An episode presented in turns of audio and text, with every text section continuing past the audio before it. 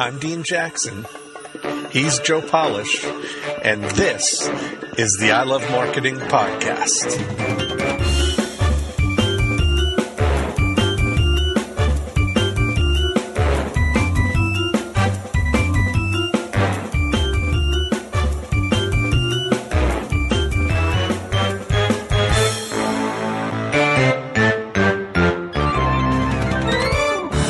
In this episode, you'll hear the tale of the handwritten note from Steve Sims. He's the visionary founder of the world's first luxury concierge service called Bluefish, recorded live from the Genius Network annual event. If you would like access to the full feature video presentation, the show notes, and the special resources for this episode, please visit ilovemarketing.com forward slash 267. That's ilovemarketing.com forward slash 267. This postcard has a handwritten note on it. If that note was from you being sent to someone you only dreamed of connecting with or meeting with, it could make the impossible possible, even if it's the Pope or Donald Trump.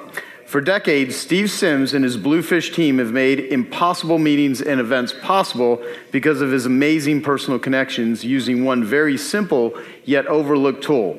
Steve's title is The Tale of the Handwritten Note. Please welcome the Englishman who looks more like a bar bouncer with his piercings because he actually once was. My good friend, Steve Sims.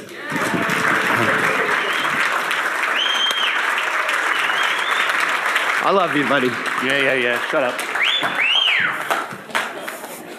There's no whiskey in the green room if you're wondering.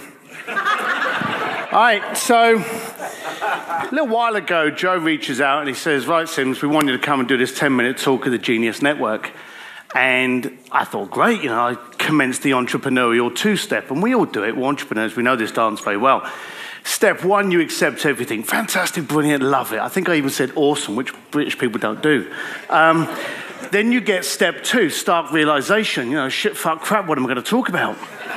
So I thought about it and I, I, I, you know, sank a few whiskeys and looked at what I did. And for the smart people out here that listened at the beginning, I write notes.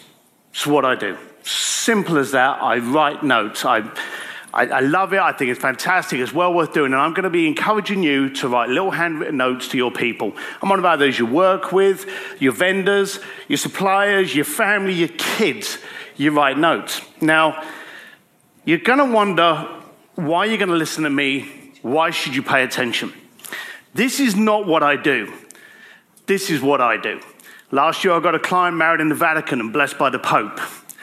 I had a client who wanted an exclusive dinner in Florence, so we kicked everyone out of the academia, set up a table of six at the feet of Michelangelo's David. Now, that's pretty cool. Yeah? Yeah? It was when we got Andrea Bocelli to come in and serenade him during the dinner time. I'm the guy that sends people down to the Titanic. I've arranged people to have lunch with the Trump family in New York. And sadly, I put this guy up here, and the fucker hasn't turned up. This is Dan Fitzpatrick, CNBC commentator, very serious, nice guy, otherwise known to us in the fellow 25K as the short term lead singer of the rock band Journey. That's the shit I do. That's what I get up to. Now, what I want you to do first of all is I want everyone to put their hand up in the air. Left or right, I don't care, it's your choice, but put your hand up in the air. Put your hand down only, not yet, only if you don't sell anything a book, a course, anything. All right, put your hand down. I don't know of, uh, yeah, loaded question, of course, but we needed to get a line in the sand. I don't know of any greater sign of respect and trust than someone putting their hand in their pocket and giving you their money. It's something you should never ever take for granted. Someone writes me a check, someone gives me a credit card, I literally get goosebumps. That person's trusting me to do something. And they want something from you. They look at you as an asset, they look at you as a value. They're only giving you that money because you have something that they don't, which is fine. You know, we all pay for things, and that makes sense. But what I was thinking about when I was coming here was these people pay us because we have something they want. Have you paid attention to the room that you're in? You've been here two days now. Have you seen the icons, the myths, the legends that are in this room? You know, Joe Polish, Dan, Dean, there's heroes in this room that most people would get nowhere near, and you're knocking into them in the urinals and stuff. You know, not not physically. You know, I don't know how you play, but you know, these people are here, and you should pay respect to it. So this actually got me thinking, and it came up with a big question: Who knows you're here? How many of you actually reached out to your people and told them you were at this event? And look around you. Keep your hands up, please. Look around you. That I find a little bit sad. What have we got here? what's that, about 40%, 30%? That you've told people. These people are giving you money because you've got a value. You were smart when you got here on Sunday. You're fuck smarter on Wednesday when you leave because of the people you've been hanging around with. You've increased your valuation purely by the simple people you stand next to. I try and stand next to Peter because he makes me smarter just by location. so I reached out to a bunch of people a while ago and I said, well, okay, you know, I want to get this whole hang of this thing. And this is the moment in time where I piss off all the techies. So I reached out and I said, well, how many subscribers do you have? How many followers do you have? And I spoke to some people in this room. I got, I got answers from thousands to millions. The reach of this room is incredible. So I thought, all right, we'll play with an example. We'll go with 5,000 subscribers. You've got 5,000 people in your database. Now, I know a lot of people there, more than that. Stick with me, you'll be all right. 5,000 subscribers. So I phoned up Constant Contact, MailChimp, and a couple of others. I actually had fun doing this because I hadn't really researched it much myself. And I said to them, look, Want to work an example? 5,000 subscribers, we send out an email blast. What's the accountability? How does it actually work? How many does it come through? And she said, Well, the average is not. Whoa. I don't want average. There's no one in this room average. We're movers, shakers. We're captains of industry. Fuck all average about us. I want to know what a really good rate is. So she went, Oh, okay, fair enough. 20%. She said 20% open rate. I went, Oh, great. So 20 people read the email. She said, No, no, no. 20 people opened it. She said maybe your, uh, your email client opened it up, maybe it was an autoresponder. That could actually class as an open as well. I said, so, so how many people read it? She went, oh, you're talking about click through rate. All right, okay, click through rate. What's a decent click through rate? She said, 7%. I said, all right, I just want to make sure I got the math right here because I'm getting a little bit confused. You're telling me that for every 5,000 subscribers I have, I can be pretty sure that 70 people are getting my message. And she said, Yeah, that's right. That's a horrible number. That's a worse number. 4,930 people have no freaking idea what you're doing. Now, they want to follow you, but if they're not hearing your message, what are they going to do? They're going to wander over and find someone else that does. So that's a very, very scary number. But would you open this? If you got a letter come to you, handwritten, got a stamp on there, would you open it? Because the simple fact, you get thousands and thousands and thousands of emails, but your mail now, you're getting all this stuff is paperless, so you're paying all your phone bills and everything like that. Your mailbox is now telling you about the local Chinese, your Best Buy certificates, and every now and then you get this land in your letterbox. You'll open it. Is it an invite? Is it a party? Is something cool going on? When I travel, and I know there's a lot of people that travel, there's a lot of people here that fly around a lot. When I was in um, uh, Florence in Italy last year for the Vatican thing, I actually nicked a bunch of cocktail um, menus. I just shoved them in and just sent them up a little bit on the side. Brevity is key here.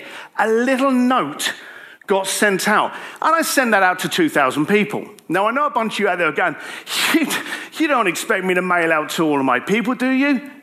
Yes. You won't, but I want you to. I want you to try doing it to five. I want you to then try doing it to 10. And I thought to myself, you're here and you spent $10,000 to be here. And then you spent flights, and then you spent extra nights, and maybe you're kind of like a bit disturbed. Simple fact is, anywhere to $10, $20, $30,000 has cost you. Now, the simple fact is, you don't care about the money. I know we all care about money, but the simple fact is, the people that you're on the table with, the new relationship that you could make just in any one of these little networking uh, bits or up at the bar can make you 100000 So $30,000 is not important to you because it's an investment in you.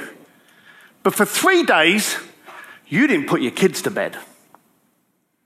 Personally, I take that very seriously. I know when I leave my house, I look at it and I go, is this going to make my life better when I get back?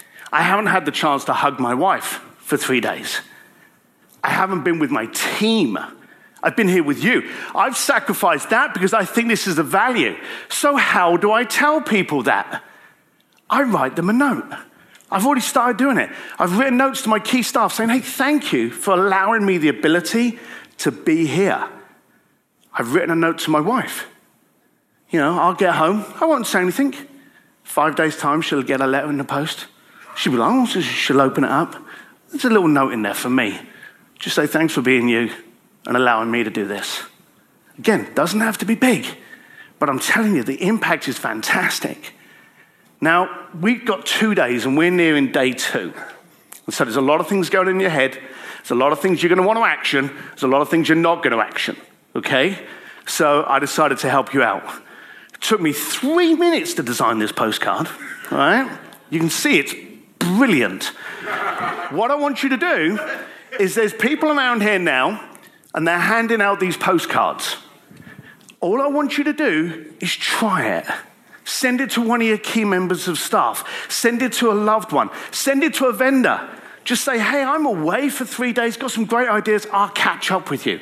Trust me, when you send these out, you get these people contact you. They contact you first, going, I got your postcard.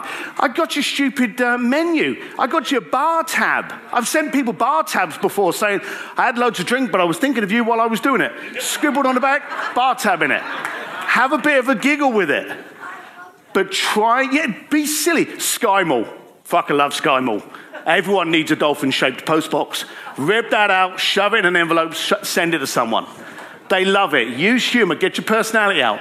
The point is, you're not connecting via email, so try this.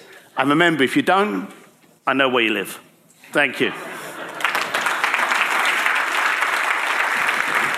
Thanks for listening to this episode of I Love Marketing. If you'd like to learn more about the Genius Network annual event, go to geniusnetworkevents.com. That's geniusnetworkevents.com.